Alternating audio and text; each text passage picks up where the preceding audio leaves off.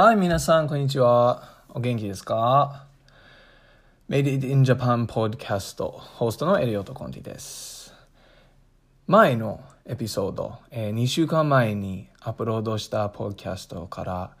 状況はだいぶ変わりましたね。えー、新型コロナウイルスが拡大している中、社会経済が大きく揺れてます。あのウイルスの感染拡大から影響を受けずに済むことはもはやなくて、あの、私の本業でも、えー、グローバル愛知、えー、でもいくつものイベントを中止せざるを得ませんでした。また、昨日から北海道も、えー、緊急事態も発表されましたね。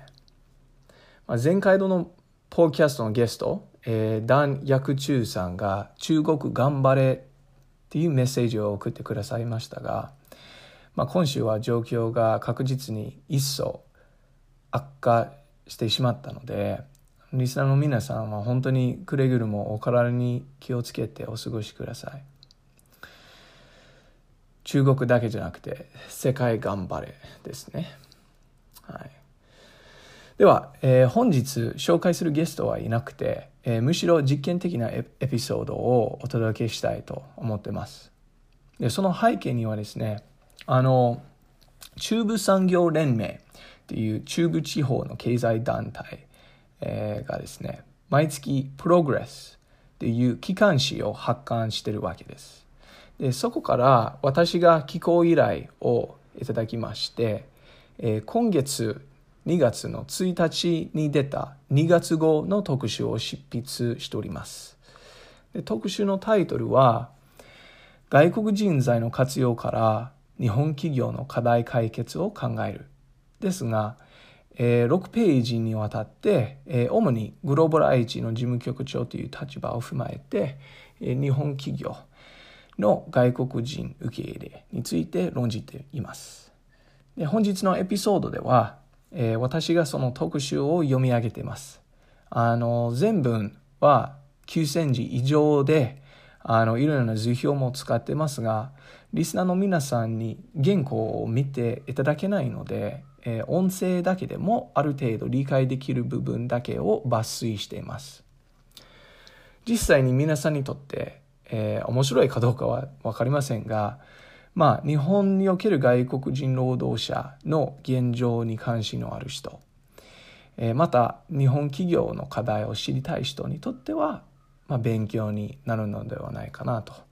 願ってます。えー、初めての実験なので、え、皆さんからフィードバックをぜひ聞きたいです。ただ一つ、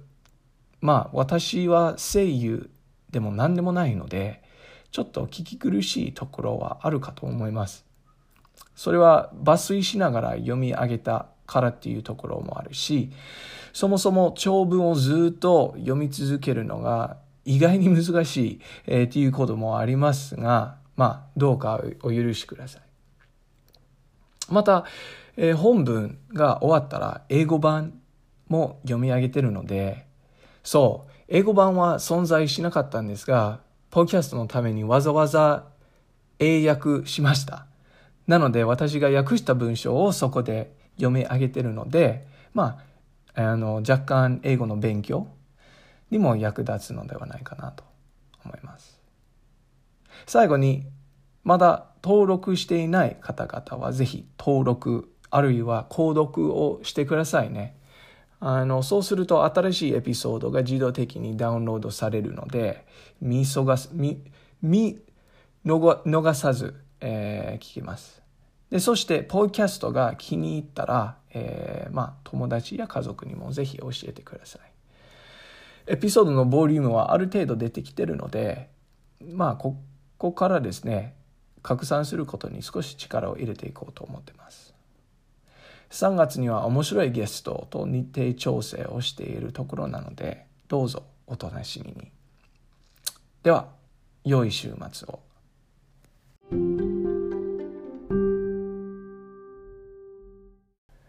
Good afternoon, everyone. Hope everyone's having a good weekend. Uh, host of the podcast, Elliot Conti. Not sure how about how things are going where you are, but the coronavirus has gotten considerably more serious since the last episode two weeks ago. Japan currently has 900 confirmed cases, uh, which is third behind China and South Korea.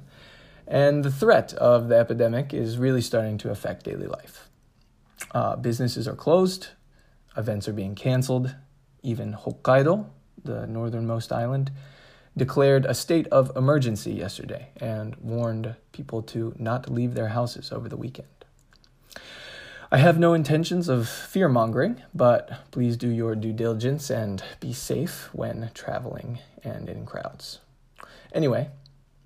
today's episode is entirely experimental,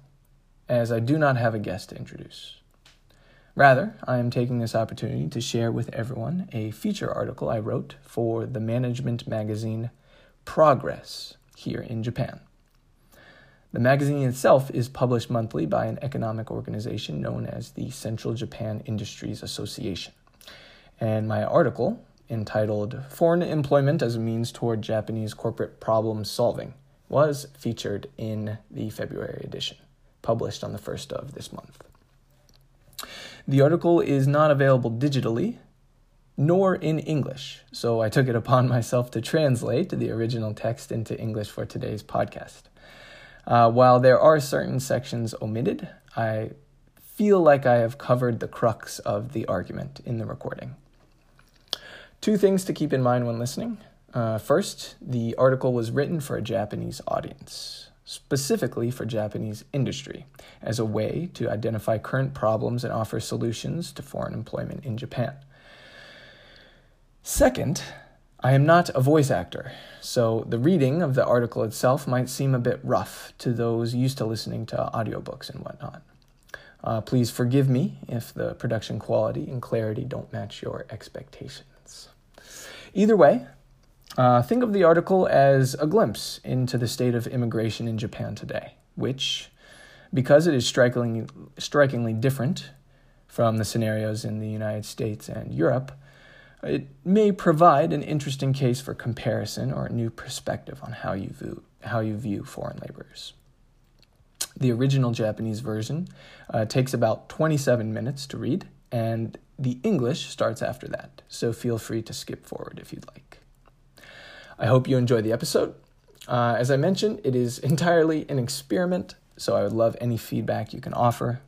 Also, if you haven't yet, please subscribe or register to the podcast. Feel free to spread the word to family and friends or anyone interested in Japan.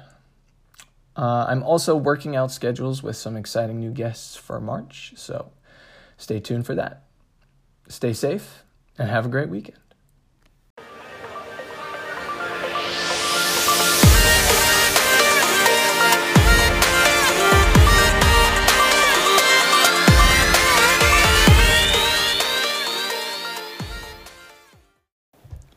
外国人材の活用から日本企業の課題解決を考える。第一節。背景。2010年代を通して日本における少子高齢化による労働人口の減少とそれが引き起こす諸問題について警鐘が鳴らされてきた。それに終止符を打つかのように2019年末に厚生労働省が発表した同年人口統計動向統計によると日本人の国内出生数は約86万人で前年に比べ5.29%減ってきた。2020年2月現在人材不足倒産社会保障制度の崩壊国力の低下や人口減少人口減少に付随する。その他の問題があたかも脅威であるかのように話題に上がらない日はない。このような社会変化に対抗するべく日本国政府は働き方改革を筆頭に法整備を進めさまざまな対策を打ち出しているのは周知の通りである。そうした中特に注目されてきたのは外国人労働者の受け入れであるかねてから移民を受け入れないというスタンスを貫いてきた安倍政権にもかかわらず2019年4月1日に特定技能という在留資格を新設しし、人材確保に苦しむ企業に未熟練、半熟練、労働に従事する外国人を雇う術を与えた。施行から約10ヶ月、都制度は実質的にはほとんど 動き出しておらず、昨年2月末時点に、えー、全国で1351人にとどまっている。かつ、5年間で34万5千人しか受け入れないという程度のものである。ただし、初めて労働力不足を理由に外国人労働者に門戸を開いたっていう点では、象徴的な意味はとても大きい。この制度変化を背景に、日本で働く外国人、いわゆる外国人労働者への関心が確実に高まりつつある。メディア機関からは、技能実習制度の問題、社会保障制度及び環境整備の必要性、日本語教育の重要性、留学生30万人計画の達成や地域社会の治安の変化など、外国人受け入れの意義が多面的に問われているのである。本校では、日本社会の現状と外国人労働者に関する昨今の議論を踏まえて、外国人材の採用について論じる。そこで次の3つの目的を掲げて論考を進める。1外国人労働者とは何何なのかを分かりやすく外観する。2採用側に見えるありがちな問題と乗り越えるための対処法を提示する。そして3上記の2点に基づき外国人材を採用活用するメリットを理解していただく。超少子高齢化社会となった日本では、今後中小中堅企業の人材確保がますます困難になることは言うまでもないであろう。一方で、外国人材は言葉や文化の違い、日本人と異なるニーズなど、さまざまな面で採用のハードルが高いと認識される。人材難が深刻化するにつれ、外国人材に目を向けようとする企業はおのずと増えるが、受け入れから活躍させていくまでのノウハウや経験がないままだと、うまくいく可能性が低いと見込まれる。そこで、日本企業や読者の皆様にとって、本校が採用時の落とし穴を避けるためだけではなく、ビジネス展開の中で外国人材を現実的に捉えるきっかけとなれば幸いである。なお、誤解を招かないように断っておくが、香港では外国人労働者全般を外観する実説以降は、いわゆる行動外国人材に焦点を絞っている。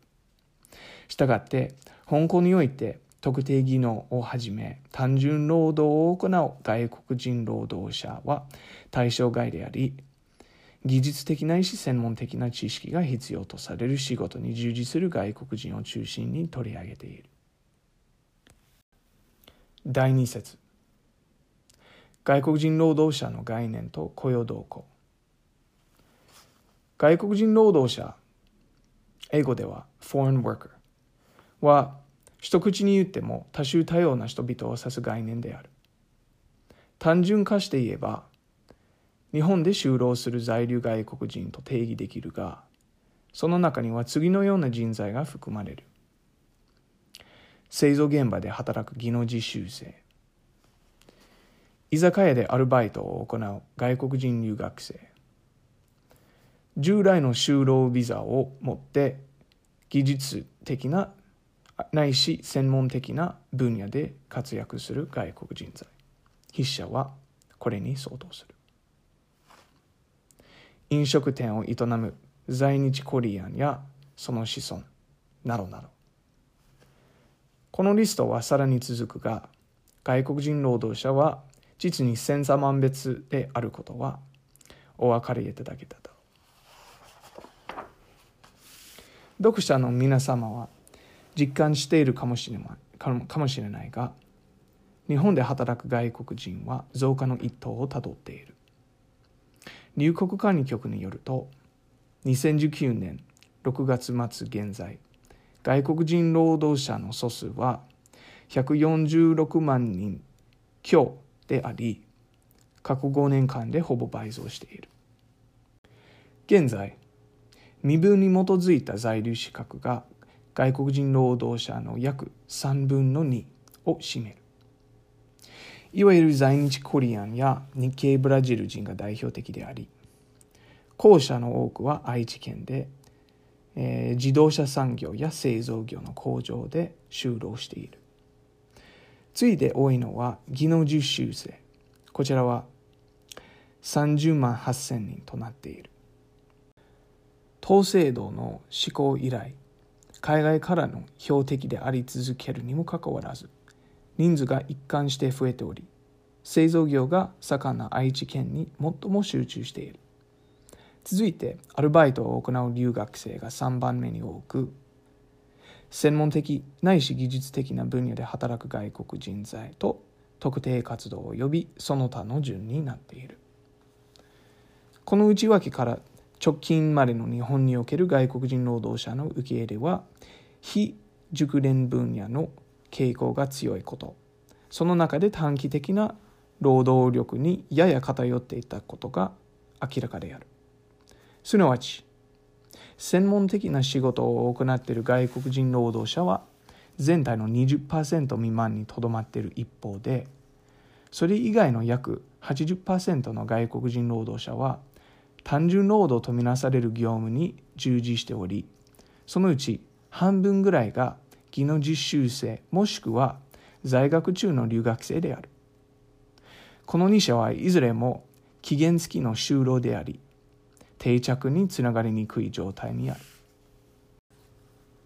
第3節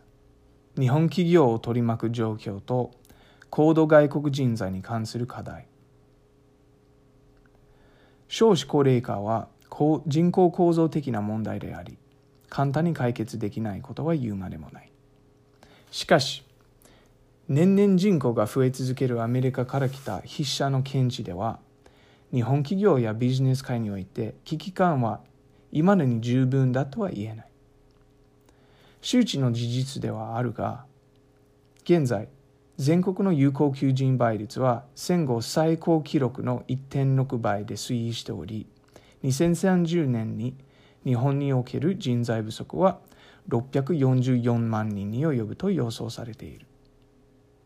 昨年から段階の世代の退職が加速し2053年に日本の総人口が1億人を割りさらに2065年には労働人口が3940万まで激減すると推計される。極めて深刻な現状に直面していながらも単純労働以外に外国人材の採用がさほど進んでないのはなぜだろうか。留学生を中心に外国人材の就職を支援する非営利団体の事務局長として筆者は解決策を図るべく数多くの中小中堅企業の経営者や人事担当に繰り返して問いかけてきた。無論原因は様々にあるがここで大きな妨げとなっている考え方や事柄を提示し一つ一つのハードルを乗り越えるには何が必要なのかその動力からいかなるメリットが期待できるのかを見ていきたいと思う。その1現在最も不足しているのはワーカーであり高度な外国人材の採用は不要であるというスタンス。この理由付けは2つの面で間違っている。1目下のビジネスモデル及び事業内容の現状維持に終始してしまっているからである。現場ののみの募集のために優秀な技術者などの外国人材を拒むっていう理屈は将来に業界がどう変更変化するのかまた人材不足が今後もっと加速することも視野に入ってないわけだ。内外的に激変する日本では現在のビジネスをどのように維持するかではなくどのようにアップデートや適用をさせるかが最重要経営課題であり現場作業員だけでは解決できないのである。2優れた人的資源こそイノベーションの源泉であり生産性向上の糸口である。オペレーションの改善と資源の的確な配分を通して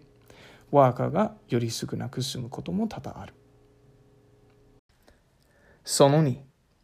外国人材は安い労働力に過ぎないという偏見。この思い込みは技能実習制度の改正以前からの名残であり残念なことに未だに存続している。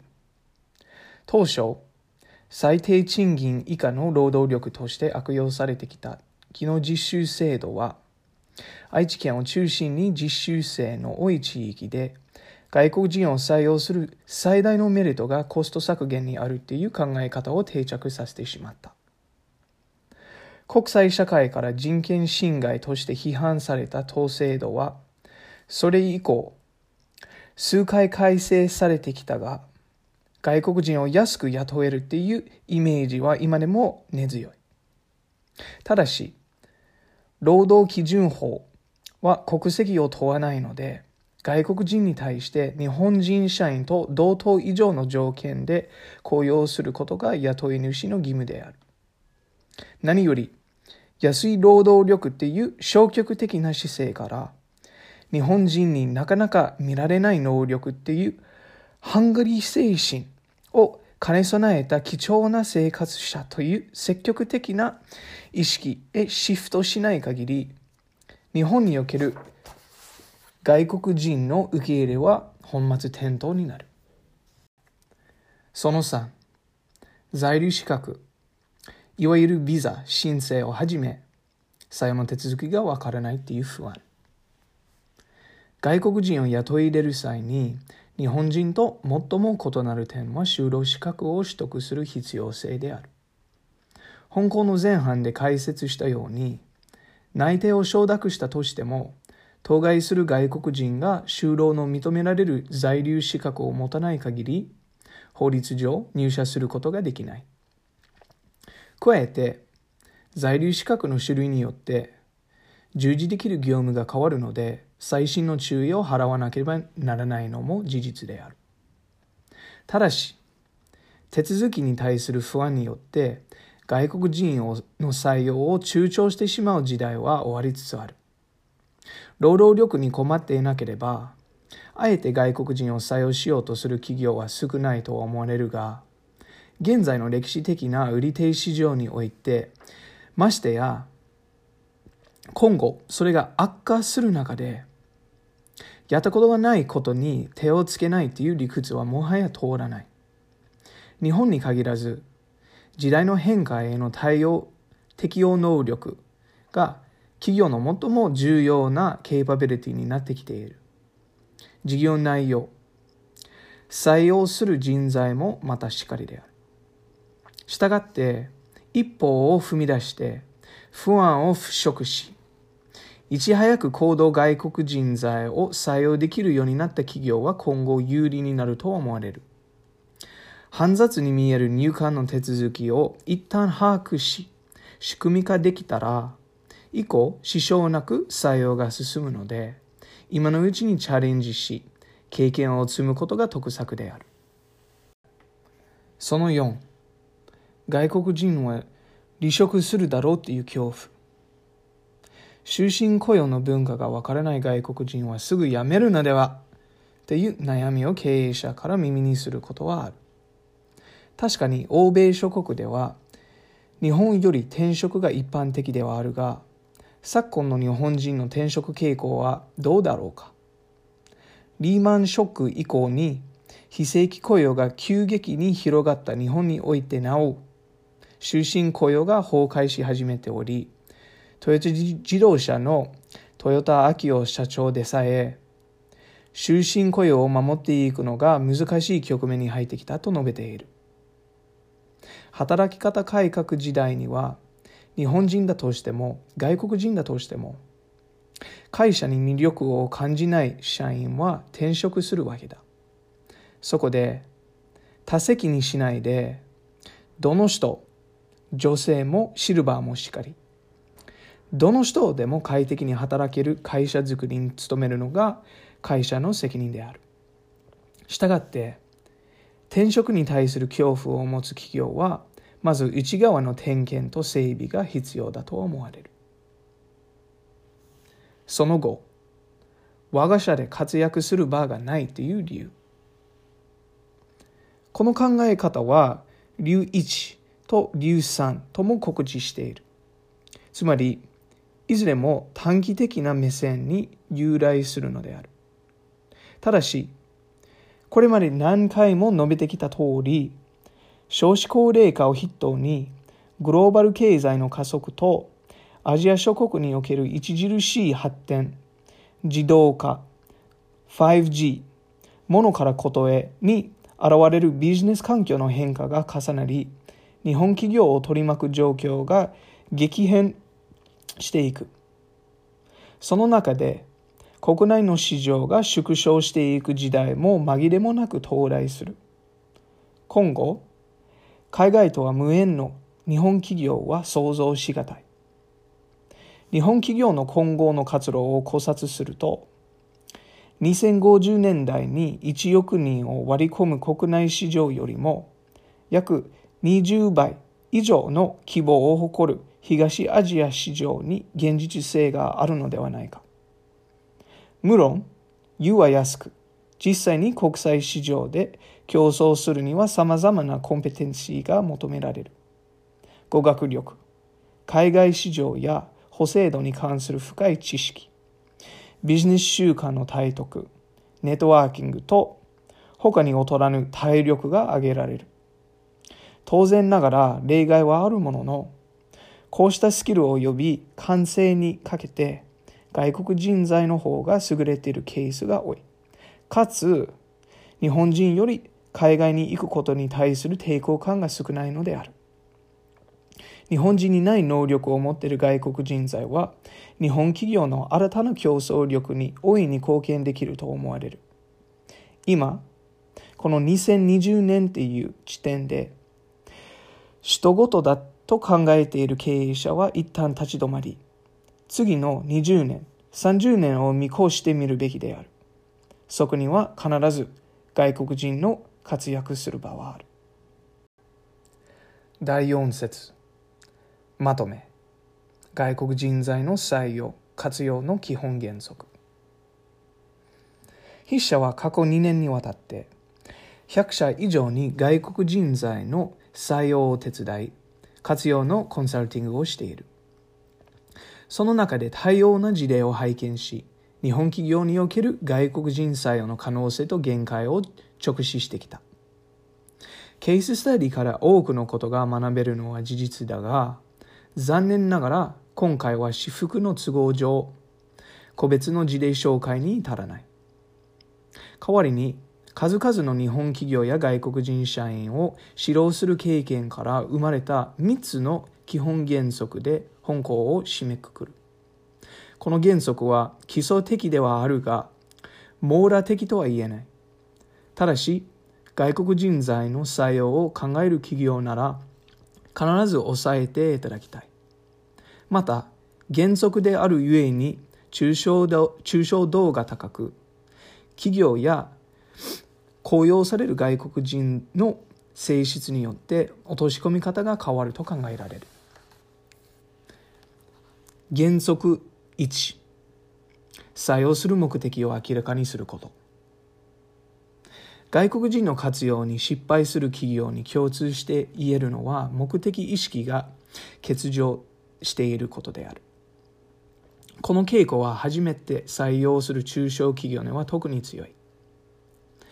中途半端な目的で採用された外国人社員がその現実に気づくまではあくまでも時間の問題であり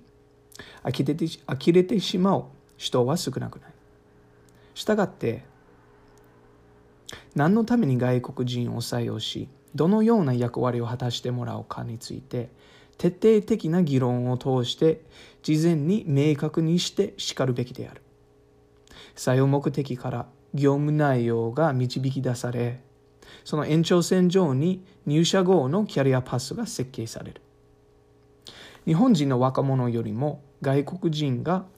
会社における役割キャリアに対して強い意識を持っている傾向がある。それは調査研究にも裏付けられており外国人とりわけ留学生が就職先企業を選ぶ際に将来性を最も重視している点と日本企業への勤務についてコミュニケーションの次に不安を感じているのが希望する仕事ができるかどうかっていう点に現れている。外国人の活用に成功している企業は中長期的な目線から採用を捉え小手先の人材不足ではなく5年後にどのような役割を担ってもらうかを明らかにしているのである。原則2コミュニケーション主義を通して孤立させないこと。外国人材が入社するにあたって最も大きな不安が言語の壁である。マイノリティとして入社し母国語ではない言語で日本人社員とコミュニケーションを図らなければならないことは時に外国人社員にとって多大なストレスになる。加えて社内で異文化が受け入れるかどうか、人間関係を円滑に保てるかは常に悩みの種である。その立場を理解し、不安を和らげるには徹底的なコミュニケーション主義を貫くのが王道である。上司や周りの同僚が外国人社員と積極的にコミュニケーションを取ることは彼らにとって日本語教育異文化への理解、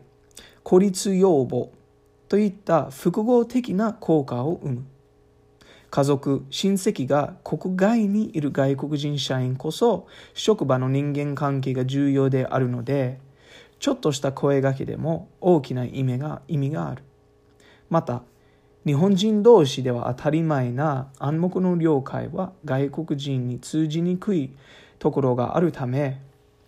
効率よく業務を遂行するには日本人より丁寧な説明がいる場合もある。原則3約束を守ること。基本中の基本だが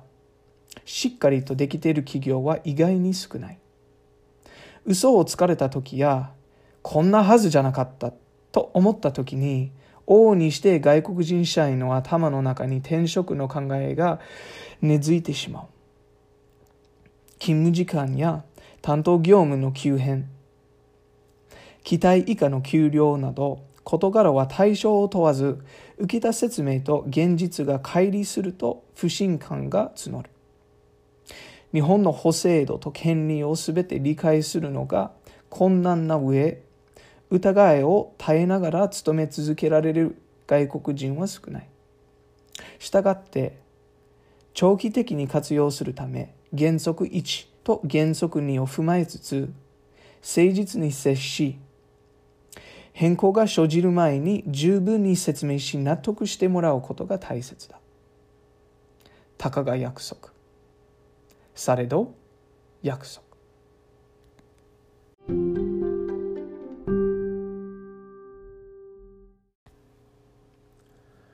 Foreign employment as a means toward Japanese corporate problem solving. Section 1 Background For the past decade, the Japanese government and press have warned of the various problems set to spring forth from the inevitable shrinking of the Japanese labor force. Symbolically, 2019 closed the decade of population decline, posting historically low birth rate statistics, with the Japanese Ministry of Health, Labor, and Welfare revealing the number of total domestic births at just around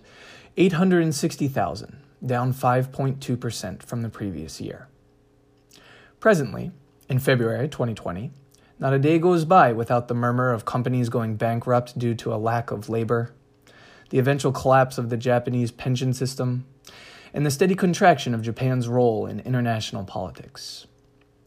Indeed, the specter of the aging population and declining birth rate looms large. It is well known that the Japanese government put forth a variety of initiatives, starting with the reform on the Japanese work style, in an effort to mitigate these coming threats to society. Among them, the embrace of foreign workers is one of the most controversial. Despite the Abe administration's staunch rhetorical rejection of immigration, it established the Specified Skilled Worker Visa in April of 2019, which aims to provide semi skilled foreign labor to the industries in which the labor shortage is said to be the most severe. Ten months since its inception, the new visa has hardly bore fruit. That is to say, only 1,351 are yet to receive it as of November 2019. And the government seeks to issue a total of merely 345,000 of these visas within the next five years. However, specified skilled worker remains symbolically important as the social discourse concerning foreign workers and immigration in Japan has effectively exploded in the last year and a half. From the growing importance of Japanese language education to pitfalls and policy measures to date, the media is currently picking apart the pros and cons of immigration in granular detail. This article has three main objectives. First, to provide an overview of the Japanese immigration system and various visas currently avail- available for foreign workers. Second, to shed light on the common mistakes Japanese companies make when employing foreigners and the different ways they can avoid them. And lastly, to delineate why it is necessary for Japanese companies to begin actively recruiting high skilled international human resources. It bears repeating that in Japan, which is currently regarded as the most extreme case of an aging population combined with a low birth rate, the labor shortage in small and medium sized enterprises is expected to become more severe over time. Conversely, most Japanese companies still prescribe to the idea that employing foreigners is an arduous, obstacle ridden pursuit. As the labor shortage worsens over time, more Japanese companies will naturally look to foreigners as a way to fill openings. Unfortunately, without considerable revision to a variety of corporate practices, it is difficult to imagine a scenario in which Japanese companies actually succeed in skillfully utilizing international talent. As such, this article seeks not only to identify potential problems for human resource departments to avoid, but to demonstrate a meaningful and realistic vision for companies to tie foreign employment to future business growth. Now, outside of the following section, which outlines the Japanese work visa system, please understand that this article focuses on high skilled, so called white collar foreign workers as its subject. Section 2 The current state of foreign workers and the resident status system. There is a tendency for Japanese society to look at foreign workers as a monolith. Simply put, foreign workers are defined as a foreigner employed in any capacity at a Japanese organization, an umbrella term including, but not limited to, all of the following an international trainee working on the factory floor, an international student working part time at a restaurant a foreigner holding a high skilled work visa employed in a technical or office position. I myself currently fall into this category. A descendant of a Zainichi Korean running a restaurant, and so on and so forth. This is all just to say that the 1.5 million foreign workers in Japan are by no means static and homogenous,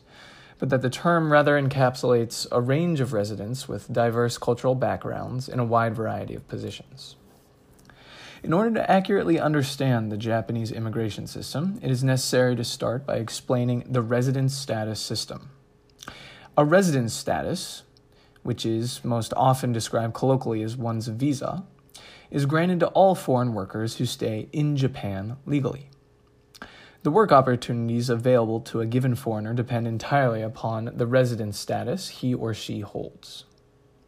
The 29 different residence statuses currently available under Japanese immigration law can be divided into four main categories when viewed through the lens of employment, which I will now review one by one. The first category are those residence statuses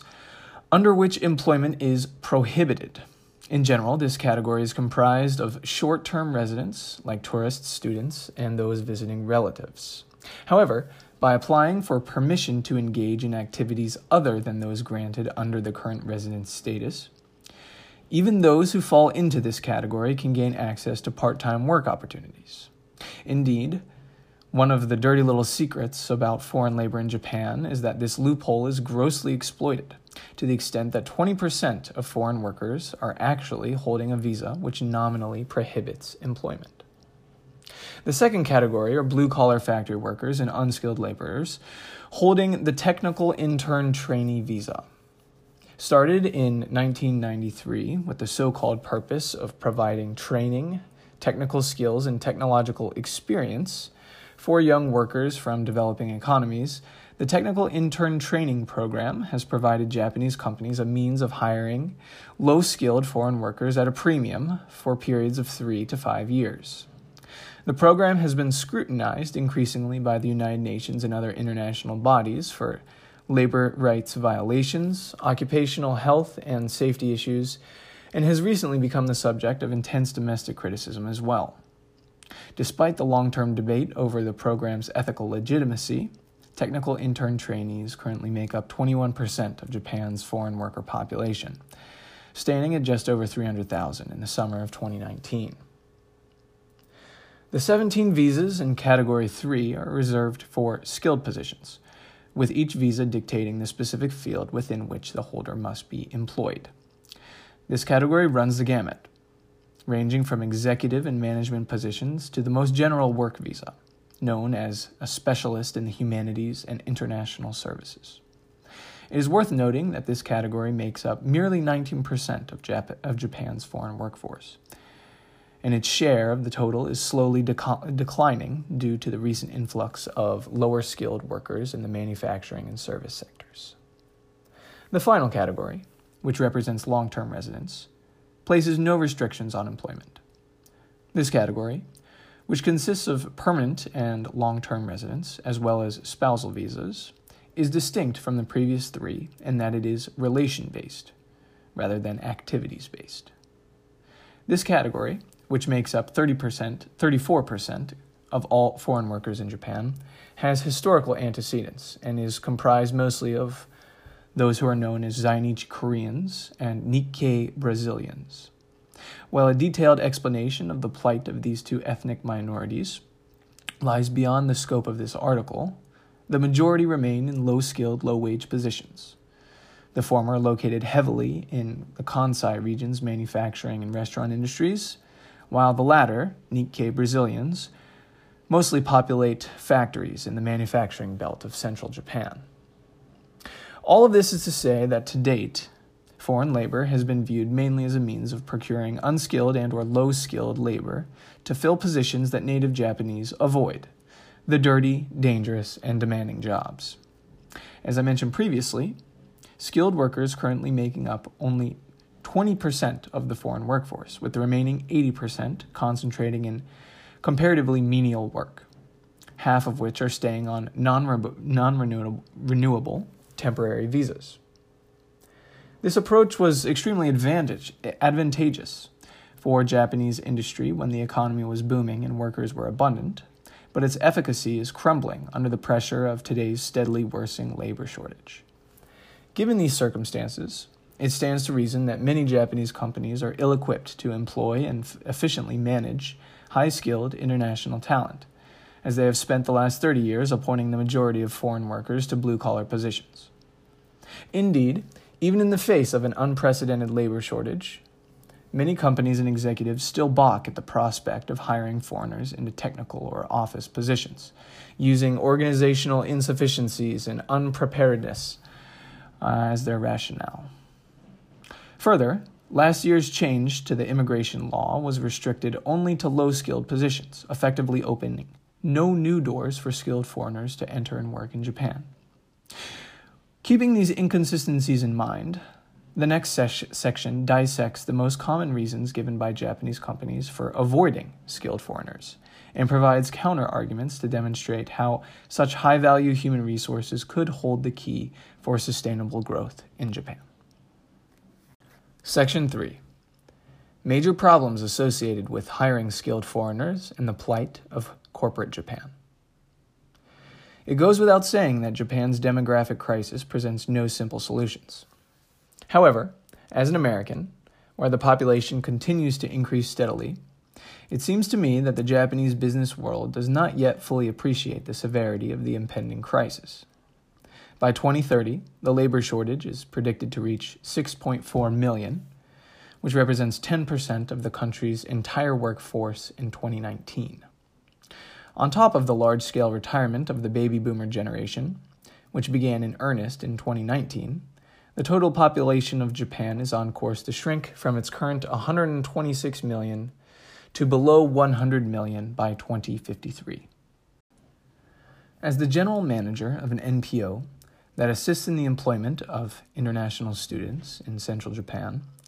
I have searched for a satisfying answer to the following paradox. That is, why do many Japanese companies, in spite of the formidable hardships that lie ahead, continue to place foreign workers in the perpetual working class? Let's examine some of the fallacies supporting this position. Fallacy number one. Currently, blue collar workers are in short supply, and there is no need for high skilled employees. This reasoning is fundamentally flawed for two reasons. First, it merely seeks to perpetuate the status quo. A company that rejects a highly skilled applicant because its only openings are on the factory floor fails to recognize colossal shifts coming to many global markets, while simultaneously underestimating the effects of the, of the labor shortage in the future.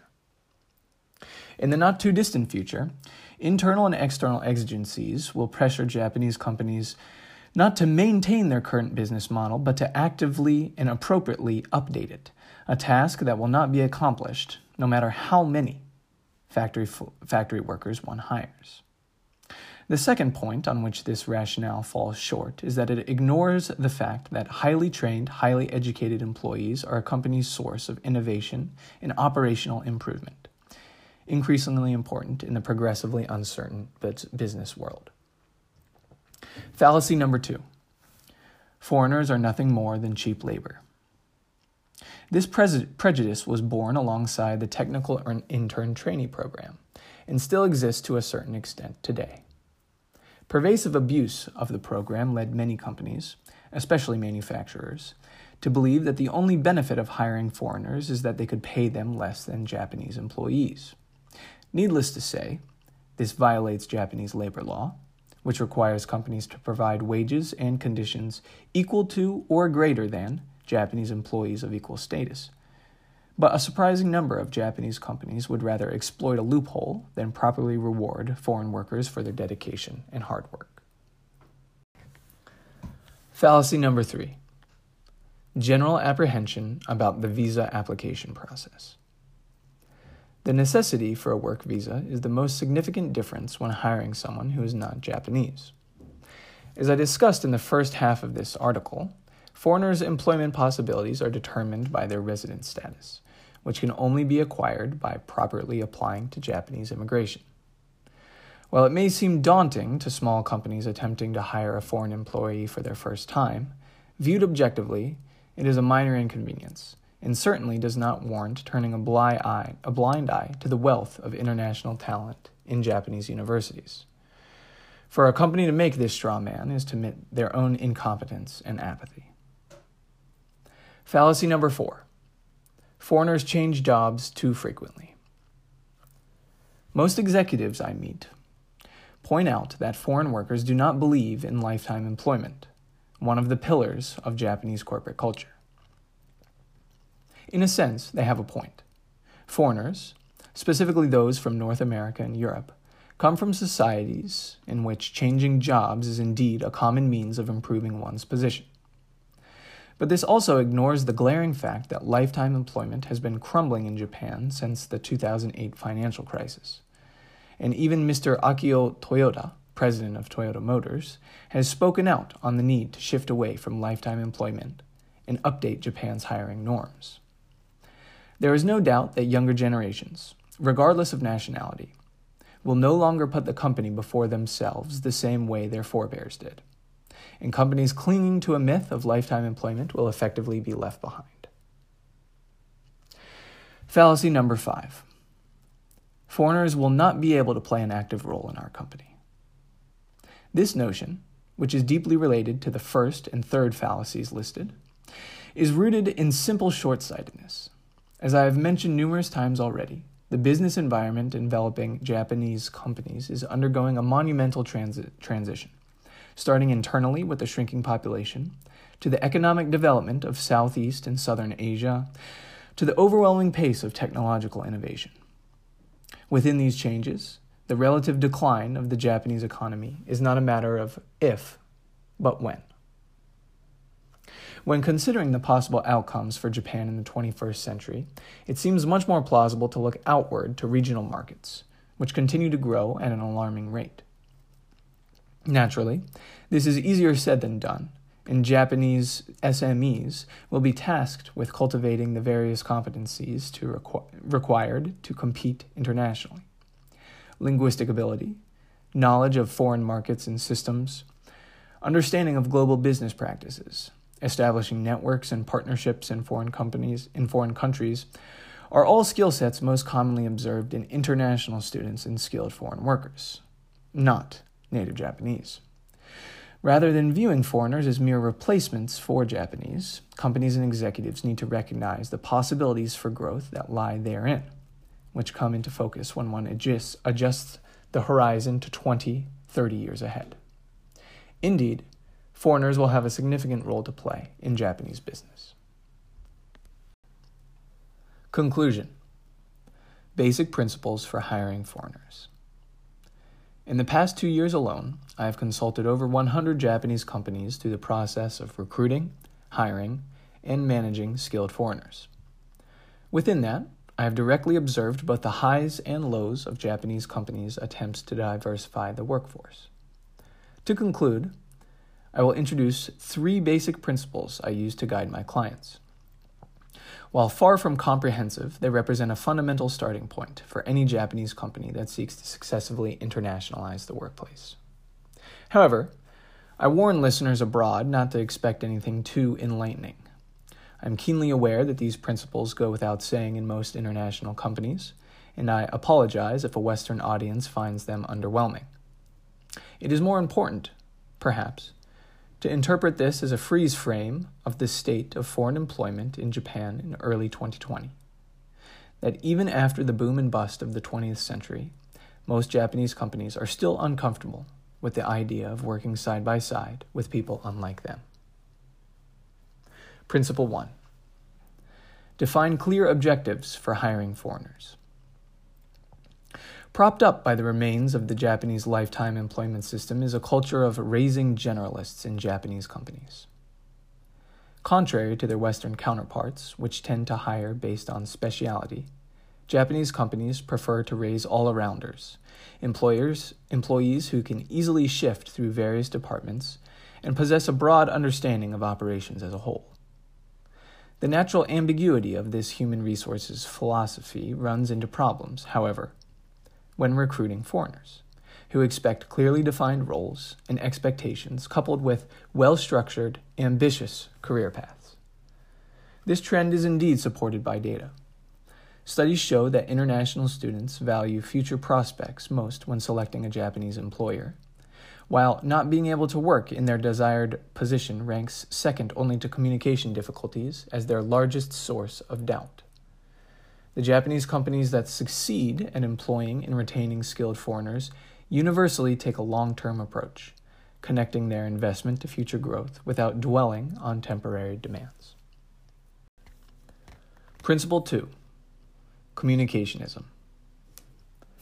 By far the greatest fear of young foreign professionals in Japan is the language barrier. Navigating the complexity and rigid structure of the Japanese business world can indeed be extremely stressful at times, and small missteps can send new hires down a path of loneliness and frustration. These worries, often magnified by the uncertainty of a foreign environment and one's general need for acceptance, can be mitigated, however, with what I refer to as communicationism. This is the simple idea that Japanese colleagues, especially those in the same section or department, should make their best effort to maintain positive verbal communication with recently hired foreigners for at least the first year. Communicationism, while unnecessary in a monoculture, proves to be extremely valuable in diverse environments. Indeed, it not only increases opportunities for foreign employees to practice their Japanese, but also reduces the likelihood of them becoming isolated, while fostering intercultural competency among the Japanese staff at the same time. While it is not a cure all, communicationism goes a long way toward illuminating the hidden obstacles plaguing multicultural workplaces. Principle 3 Keep your promises. It seems laughable to even point this out, but I have heard far too many foreign workers say it wasn't supposed to be like this. It is common for Japanese companies to leverage ambiguity to their advantage, but it can be, become a heated point of contention when the target is a foreigner. For example, most Japanese, especially those working in smaller companies, will accept sudden changes in job responsibilities, hours, and even wages as a simple fact of life. This is indeed the ethos of Japanese lifetime employment. Foreign employees, on the other hand, tend to interpret such shifts as signs of distrust, disrespect, or even betrayal, if it is not accompanied by a convincing explanation. Unlike their Japanese colleagues, foreigners are much less prone to stay silent and comply, and do not last long in corporate environments they find restricting or untrustworthy. It is just a promise, but a promise nonetheless.